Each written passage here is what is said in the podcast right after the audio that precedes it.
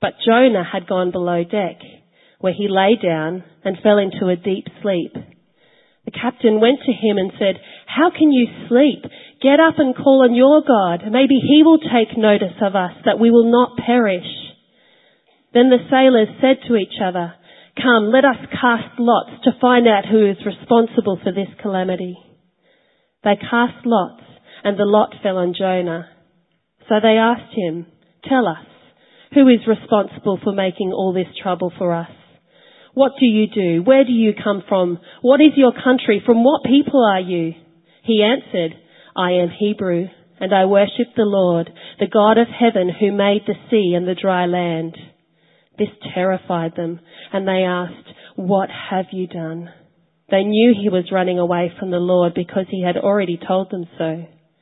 The sea was getting rougher and rougher, so they asked him, what should we do to you to make the sea calm down for us? Pick me up and throw me into the sea, he replied, and it will become calm. I know that it is my fault that this great storm has come upon you. Instead, the men did their best to row back to land, but they could not, for the sea grew even wilder than before. Then they cried out to the Lord, Please, Lord, do not let us die for taking this man's life. Do not hold us accountable for killing an innocent man, for you, Lord, have done as you pleased. Then they took Jonah and threw him overboard, and the raging sea grew calm. At this, the men greatly feared the Lord, and they offered a sacrifice to the Lord and made vows to him. Now the Lord provided a great fish to swallow Jonah and Jonah was inside the fish for three days and three nights. This is the word of the Lord. Good morning. If you don't know me, my name is uh, Adam, and it's really good to have you with us in church this morning, and it's my privilege to be able to uh, look at this portion of God's Word for us today. But I'd like to begin by asking you if you have ever seen this movie or if you've ever read the book uh, which it's based upon. Catch Me If You Can. Now, in this true story, Frank Abagnale runs away from home when he's just 16 years old. And this begins his life on the run and his career as a fraudster, a trickster. You see, he begins at this tender age of 16 and 17 and 18, he begins to forge checks. He pretends to be a doctor in an emergency ward. You wouldn't want to be treated by him. He posed as a lawyer. He even pretended to be an airline pilot so that he could get free flights all over the country. And throughout this time, he is relentlessly pursued by the FBI.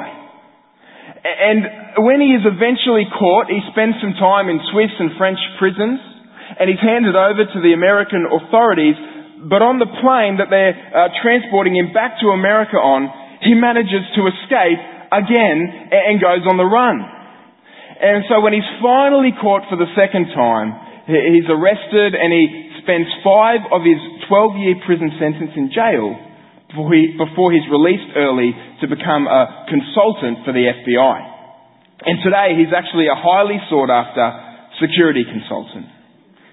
You see, Frank Abagnale spent much of his early life on the run. On the run from his past and on the run from the authorities.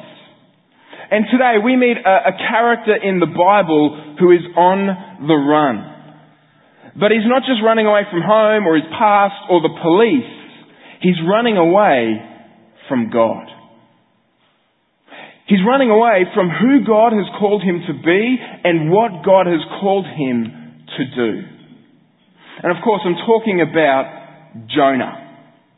For the next four weeks, we're going to be having a, a look at this Old Testament book called Jonah. We're going to be exploring his story. And I think most of us would be familiar with the story of Jonah.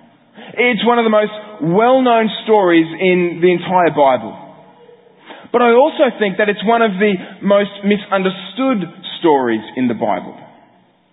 For many of us, we know the amazing details of the story, but perhaps we don't fully understand its amazing message. This is the way we uh, explain it in the series blurb, which you'll find in your growth group guide, which hopefully you received on the way in. Please grab one of those and hold on to it for this series. This is what the blurb says. It says the book of Jonah is one of the most well-known stories in the Bible, and for good reason.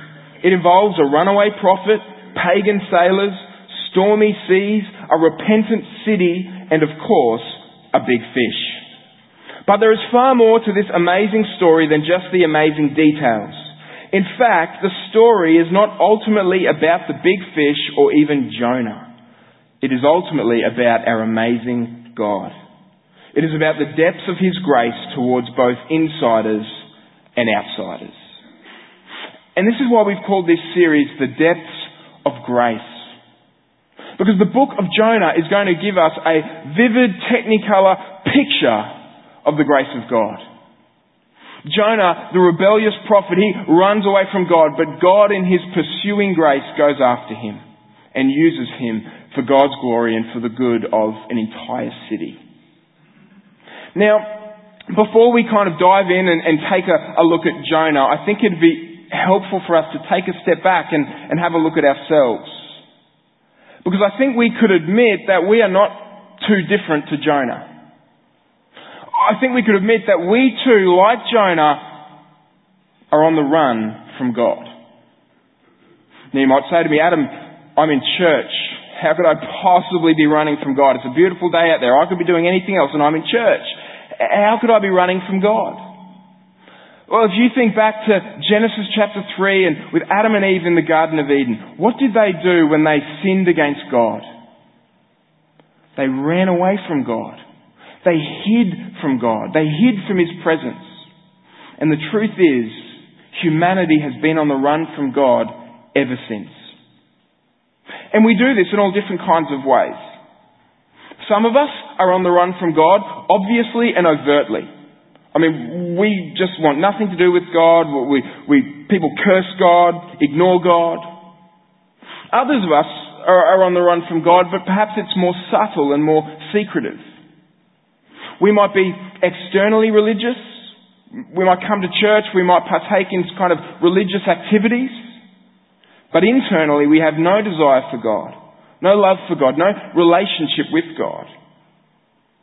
We have just enough involvement with God to kind of look the part externally, but internally our heart's posture is away from God, leaning away from God. And you see, this is the great problem with humanity. We are all in some way or another on the run from God. Some of us are on, on the run from God because He has clearly called us to do something. But we don't want to do it. Maybe we're too afraid. And so we're running away from what God is calling us to do. We're on the run from God. And we see this illustrated for us in this story that we'll be looking at today, and especially in chapter 1, which we'll be exploring today and which we had read for us just a moment ago. And we'll look at this story under three main headings. Firstly, the call of Jonah in verses 1 to 2, the flight of Jonah in verse 3, and then the pursuit of Jonah in verses 4 to 16. What we're going to see is that Jonah is called to do something by God, but he runs away from it, and so God pursues him. So let's look at these uh, three headings. Firstly, the call of Jonah. Let me just read verses 1 to 2 for us again. Look at what we read there. The word of the Lord came to Jonah, son of Amittai Go to the great city of Nineveh and preach against it, because its wickedness has come up before me. Now we're told elsewhere in the Old Testament in 2 Kings chapter 14 that Jonah is a prophet. And the job of a prophet was to preach and to proclaim the word of God. And Jonah, we're told here, is called by God to go and preach against the great city of Nineveh. And by all accounts, it was a great city. Historians tell us that Nineveh, which was the capital of the Assyrian Empire, was huge. Apparently, it took three days to walk from one side of the city to the other. And apparently, you could ride three chariots side by side on top of the walls uh, of the city. That's how thick they were. Huge city. But not only was it great in size, we're also told here in verse 2 that it was great in wickedness. And again, historians tell us that the Assyrians were brutally cruel. In fact, history tells us that they regularly skinned their enemies alive and then buried them in the sand. They impaled their enemies on poles. Even when they would invade other cities, they would kill every single person in the city, man, woman and child. They would behead them and then make a pyramid of heads outside the city as if to say, this is what you get if you mess with the Assyrians. Nice people. And so, the Ninevites, they're part of this Assyrian Empire, and they were as well the enemy of the people of God. The Israelites, the people of God to whom Jonah belonged, they despised the Ninevites. They hated them. It's kind of like the animosity between Queensland and New South Wales at this time of year, except we're not talking about that today. but if you were a prophet in that day, this is not the assignment that you wanted to get. God is calling on Jonah to go to the biggest, baddest, meanest city in the world and to call them to repent and turn to God. This would kind of be like going, being called to go to Berlin in the middle of World War II and to preach in the middle of the city that they should repent and turn to God. The best outcome is that you are going to be laughed at, mocked, and run out of the city. The worst outcome is that you are going to be tortured and killed. And so Jonah is facing this situation is called by God to do something that on the surface seems crazy and confronting and utterly difficult. Almost impossible. And of course, we know what happens. We know what Jonah does. He, he runs away from God. He disobeys God and goes in the other direction. But before we look at Jonah's response, I think it's helpful to point out that we too often face a similar situation to Jonah, that Jonah's facing right here. You see, like Jonah, God's word has come to us very clearly. God has spoken to us through his inerrant, inspired word, the Bible. And I don't know if you've read it or I don't know if you've looked through the Bible, but the Bible calls us to do some things that on the surface seem crazy and confronting and difficult. The Bible says to us, for instance, things like, love your neighbour as yourself. The Bible says, forgive one another as God in Christ forgave you. The Bible says, flee from sexual immorality. The Bible says, keep your lives free from the love of money and be content with what you have. The Bible says that when we follow Jesus, we need to deny ourselves, take up our cross, and follow Him. The Bible calls us to do some things that on the surface seem crazy, confronting, and difficult. The Bible calls us to do some things that naturally we don't want to do. And the reason I think that, that we don't want to do them is because we like to believe deep down, and we would never say this out loud, but deep down we like to believe that we know better than God. We like to believe that we know what is ultimately best for us. I mean, if you have kids, you know what this is like. If you have kids, you are constantly telling your kids to do things that they don't want to do. Brush your teeth, eat your broccoli, take out the trash, do your homework, turn off the TV, stop hitting your brother, stop hitting your sister. Constantly telling them to do things they don't, want, they don't want to do. And the reason that you tell them to do these things that they don't want to do, it's not to annoy them most of the time. It's for their good. It's because you want to raise kids and you want to equip them and train them to become responsible, godly, mature adults. But of course they don't always recognize this, do they? And so they rebel against your commands because they think they know better than mum and dad. And when God calls us to do things that on the surface seem crazy, confronting and difficult, when He calls us to do things that we don't want to do, He's calling us to do them for our good. And in those moments, we really have one of two responses. We can trust in the wisdom and the goodness and the character of God, Or we can be like an immature child and we can trust ourselves. We can believe and conclude and think that we know better than God. And for Jonah, he's called by God to, to go to Nineveh, to call them to repent. It's a crazy, confronting, difficult task that he's been given. And we see his response in verse 3. But Jonah ran away from the Lord and headed for Tarshish. He went down to Joppa where he found a ship bound for that port. After paying the fare, he went aboard and sailed for Tarshish to flee from the Lord. Jonah says, thanks God, but no thanks.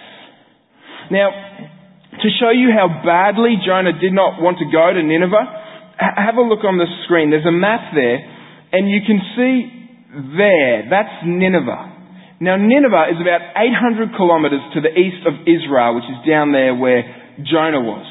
Now, Jonah goes down to Joppa, and he boards a ship bound for Tarshish, 3,000 kilometers in the other direction.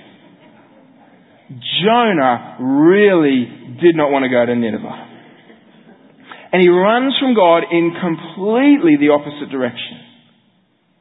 But the thing about running from God is that it doesn't really work. It's not really possible. Look at Psalm 139 verse 7. The psalmist writes and says, Where can I go from your spirit? Where can I flee from your presence? And the implied answer, of course, is nowhere. There's nowhere you can go to escape the presence of God. Now Jonah would have known this. He would have been very familiar with the Psalms. But in moments of fear, in moments of doubt, in moments of confusion, we don't always act rationally or act upon the truth of what we know. And so Jonah flees as far as he can go. He goes down to Joppa. He goes to the port. He looks for a boat heading in the opposite direction. And lo and behold, he finds one. And this illustrates a significant spiritual truth for you and for me. And that is, if you want to flee from God, if you want to run from God, if you want to ignore God, there will always be someone or something ready to take you away from Him. If you want to flee from God, there will always be a ship ready to take you away. And Jonah could have got to Joppa, he could have got down to the port and, and, and found the ship, and he kind of might have thought to himself, oh man, isn't that lucky? There's a ship going in the exact direction that I want to go.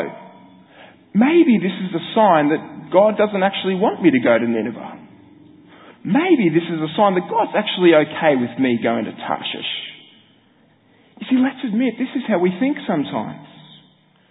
There are times when we do things that are clearly against the will of God. But because it feels good, because it's opened itself up to us uh, as an opportunity so freely, we assume that it must be the will of God for us. We sometimes even use this phrase that I'm not really sure where it comes from, but we say, well, God gave me peace about it as if peace in our heart overrides the clear command of God's Word. And we need to be really careful with this because it's dangerous to think in this way because the role of Satan, our spiritual enemy, is to give us peace about doing the wrong thing. To give us peace about disobeying God. Remember in Genesis 3 when Satan comes to Eve to tempt her, what does he say? It's okay. I mean, did God really say that? Is that really what God says? Don't, don't listen to that. You'll become wise. You won't die. It's the role of our spiritual enemy to give us peace about disobeying God. And the peace in your heart about something that you may be doing, it may not be God's affirmation of what you are currently walking in. It may be Satan numbing your conscience to lead you down a dangerous path. Because if you want to run from God, there will always be a ship ready to take you away. One pastor puts it this way. He says, if you always allow your eyes to wander, there will almost always be a boy or girl who will return your flirtations. If you want out of your marriage, there will always be a too good to be true relationship that presents itself. If you tolerate greed in your life, there will always be a great deal on something to buy or a way to cheat or steal to get ahead. if you want to disobey God, there'll always be somebody or something to help you. There'll be a ship to take you away. And this is what we see happening in the life of Jonah. He's on the ship and he's on the run from God. And the question we're left with now is how will God respond? Will God say, well, alright, good riddance, Jonah. I'll find somebody else. No, look at what we see God does in verses 4 to 16. Then the Lord sent a great wind on the sea, and such a violent storm arose and the ship threatened to break up. And so as this ship heads out to sea, heads out to Tarshish, a storm begins to rage.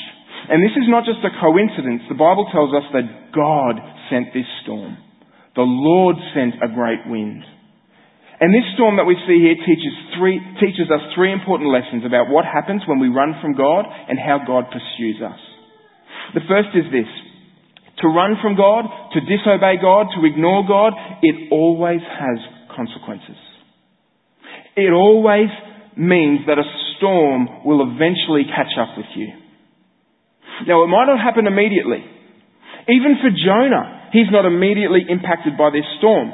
Remember in verse 5 we read that Jonah was asleep in a deep sleep below deck at the bottom of the ship. You see, often our sin and our disobedience, it can initially feel wonderful. It can feel like there's no negative impact. But the Bible tells us that it is coming.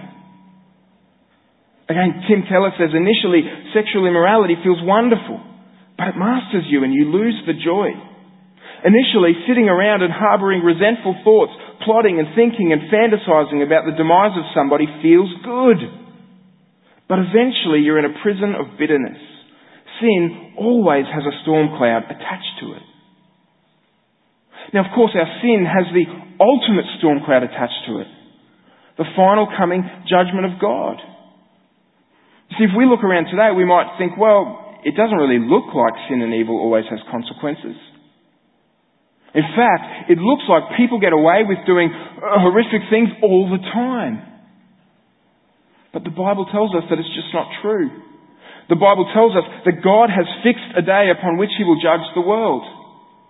And the judge of the earth will do what is right. See, sin always has consequences. You might not experience them immediately, but they will come. It's the first lesson this storm can teach us. The second is this to run from God, to disobey God, to sin against God, it always affects others.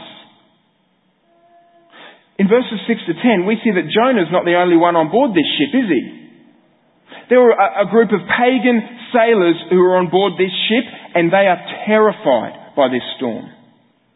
Their lives are drastically impacted and affected by the sin of Jonah. And the truth is, the same dynamic is at play in our lives. You see, we may sin in private, but the consequences of our sin never stay private. For example, you may think that consuming pornography has no impact on anyone else other than you and your relationship with God. But the reality is that your private consumption perpetuates an industry built upon the exploitation of others. It undeniably affects your real relationships it, impacts the way you relate to your husband or your wife. It impacts the way you view other men and other women. And of course, it's not just sexual sin. We could talk about pride and greed and gossip and bitterness. Our sin and our disobedience to God, it always impacts and affects others. And this is why one of the greatest gifts that we can give to others, whether it's our families or our friends or our colleagues or our neighbours or our church family, it's for us to be walking close to God. It's for us to be walking in holiness. You might think of it this way, and maybe you've heard this illustration before, but think about it like an oxygen mask on an aeroplane. Now aeroplanes will tell you that in an emergency, when the oxygen mask drops down, you have to do what seems counterintuitive. You have to put your own mask on before helping others, before helping your kids and helping those around you. And the reason being that if you're passed out, you're no good to anybody. You need to be alive so that you can help your children and others to stay alive. And here's the reality. If you are passed out spiritually, you cannot help those around you. You cannot give life to those around you if you have no life to give. And in fact, if you're passed out spiritually, you might be doing harm to those in your life and especially to those closest to you. When we disobey God, when we run from God, it not only affects us, it also affects others. The third lesson we can learn from the storm is this. The first is that our sin and disobedience always has consequences. The second is that it always affects others. The third is this, that God sometimes sends storms to us to wake us up and to bring us back. God sometimes sends storms to us to wake us up and to bring us back. See, by verses 11 to 12, Jonah has realized that this is not just any regular storm. He's realized that this storm has been sent by God and it's been sent because of him. And so he offers to be thrown overboard and initially the sailors to their credit refuse, but then the storm gets worse and they relent. They cast Jonah into the sea and immediately the storm begins to secede. The sea becomes calm. And look at what happens in verses 16 to 17. And the men, at this, the men greatly feared the Lord. And they offered a sacrifice to the Lord and made vows to him. Now the Lord provided a huge fish to swallow Jonah, and Jonah was in the belly of the fish three days and three nights. Now we'll get to the fish next week, but I just want you to see the result of this storm. Firstly, the sailors. These men who were worshipping idols and false gods back in verse 5. They have now come to know and to worship and to offer sacrifices to the one true God, the God of heaven and earth. See, God can and does work in any and every situation to bring people to Himself. Secondly, not only has this storm turned these pagan sailors to God, it's also returned Jonah to God. See, God used this storm to wake Jonah up and to end his rebellious running. And God, what this tells us is that God sent the storm not primarily to punish Jonah, but to reclaim him, to restore him to wake him up and to bring him back. And friends, what this tells us is that sometimes the storms that God sends us in life are actually God's grace to us. Sometimes God sends us storms to wake us up and to bring us back, to stop us running, to reclaim us and restore us before it's too late. Now, I'm not talking about all suffering. Sometimes we suffer and it has nothing to do with our disobedience. It's simply the result of living in a world broken by sin. But sometimes when we knowingly disobey God, God loves us enough to send us a storm, to wake us up and bring us back. And it makes me think of an old fairy tale that I read this week. And it goes like this. It says there was a wicked witch in the middle of the forest, and she had a wonderfully comfortable bed. When a travelling stranger would come, she would say to them, Here, have something to eat and stay in my bed for the night. Now it was the most comfortable bed you could imagine, but if you were asleep in it when the sun came up in the morning, you turned to stone. And you became a statue in the witch's collection and you were trapped for all eternity. However, this witch had a servant girl. And one day, a young man came to the witch and she fed him and invited him to stay. When the servant girl saw the young man, she fell in love with him and she felt sorry for him. And so before he went to bed that night, she threw thorns and sticks and stones and thistles and all kinds of awful things under the mattress so that he couldn't sleep. In the morning, he wakes up before dawn, before the sun has risen. He's grumpy and he's irritable because he's had no sleep at all. And on the way out of his house, he sees the servant girl standing at the door and he yells at her before he slams the door. What kind of place is this? And she watches him leave and she says, The misery you know, it bothers you because you can't compare it to the misery your comfort would have brought you. Don't you see those were sticks and stones of love that I threw in there? See, when God sends storms into our lives, when God puts things in our lives that reveal to us our true need, that reveal to us our spiritual bankruptcy, our dependence on Him, Don't you see that they are sticks and stones of love? They're storms to keep us awake lest we find ourselves falling asleep and turning to stone. And the powerful truth of Christianity is that not only does God graciously send us storms to keep us awake, but He's also endured the ultimate storm on our behalf so that we can belong to Him forever. See, Jonah gives us a picture of the Saviour who is to come. In Matthew 12, Jesus actually compares himself and his mission to Jonah. And there are similarities between them. Jonah was cast into the raging sea and it became calm. He was then swallowed by a fish, taken down to the depths of the ocean, and then three days later he was brought back up to the land of the living. Jesus Christ was cast into the raging ocean of God's wrath on the cross. And the great tempest of God against our sin became calm.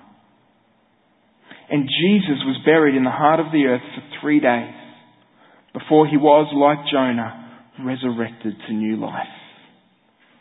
Now the difference, of course, was that Jonah went through all of that involuntarily and unwillingly because of his disobedience. Jesus Christ went through that voluntarily and willingly because of our disobedience. To bring us to God and to stop our running. And some of us are here this morning and we have been running from God. Some of us have been running obviously and overtly. In our heart of hearts, we have wanted nothing to do with God. And I simply want to say to you this morning the reality is there is nowhere in this universe that you can run from God's presence. There is no refuge from God. We're told in the Bible that when Jesus Christ returns, people will be asking the mountains to fall on them so that they can hide from Him. There's no refuge from God, but the glorious good news of Christianity is that there is refuge in God. Because Jesus Christ has calmed the storm of God's wrath against your sin. You can run to God and you do not have to run away from Him. Others of us are here this morning and we've been running from God a bit more subtly and a bit more secretly. On the outside, it looks like we've got it all together. But internally, we know that we've been running from God. And the only way that you can be brought back to know Him is through a deep experience of His grace. It's by seeing that Jesus Christ was cast into the storm of God's wrath against your sin. Not the person sitting next to you, your sin.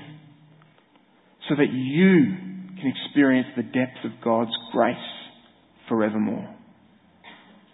See, God is inviting us this morning to stop running and to come to Him. The question is, will we stop Will we listen? And will we turn to Him? He will receive us. Let me pray.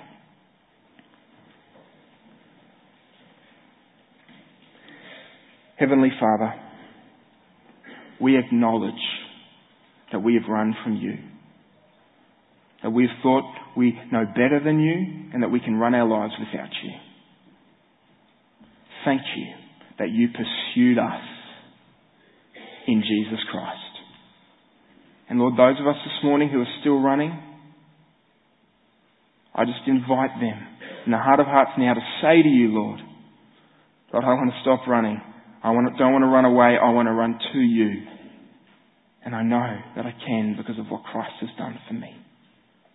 And so, Lord, we open ourselves up to you. We lay ourselves before you. And we pray that you might do a powerful work in our hearts and in our lives. We pray this in Jesus' name. Amen.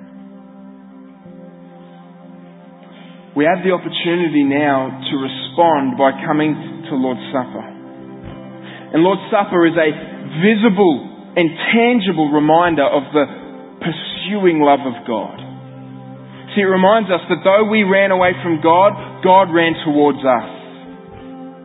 He sent His Son, Jesus Christ, from heaven to earth, and Jesus lived the life that we have failed to live. Jesus died the death that we deserve to die so that we can receive the forgiveness and the new life that we have not earned. This is the way Lord's Supper is described in Matthew chapter 26. While they were eating, Jesus took bread, and when he had given thanks, he broke it and gave it to his disciples, saying, Take and eat. This is my body. Then he took a cup, and when he had given thanks, he gave it to them, saying, Drink from it, all of you. This is my blood of the covenant, which is poured out for, for many for the forgiveness of sins. See, Lord Supper is a visible reminder of the death of Christ upon the cross, where he calmed and stilled the wrath of God against our sin. And the elements represent what Christ has done for us. The bread, it represents his broken body. And the cup represents his spilled out blood. The price that was paid for our redemption to bring us back to God. And so let me invite the stewards to, to come and the ones who will be uh, handing out the elements for us to get into position. And while they come, let me just ask or answer the question who can come to the table? Those who can come to the table have recognized that they have run from God. They recognize that it was their sin that put Christ upon the cross. And those who come have recognized that Jesus Christ was God's Messiah, the one who paid the penalty for our sin upon the cross, rose again so that we can know God and be restored to God. And those who live their lives in grateful obedience and thanks to God for all that He's done. And so if that's you, then come to the table this morning. Receive what Christ offers to us in the table. The ushers will invite you from the back to the front, and then you go back to your seat and we'll eat and drink together as the redeemed people of God. Come, church, all things are ready.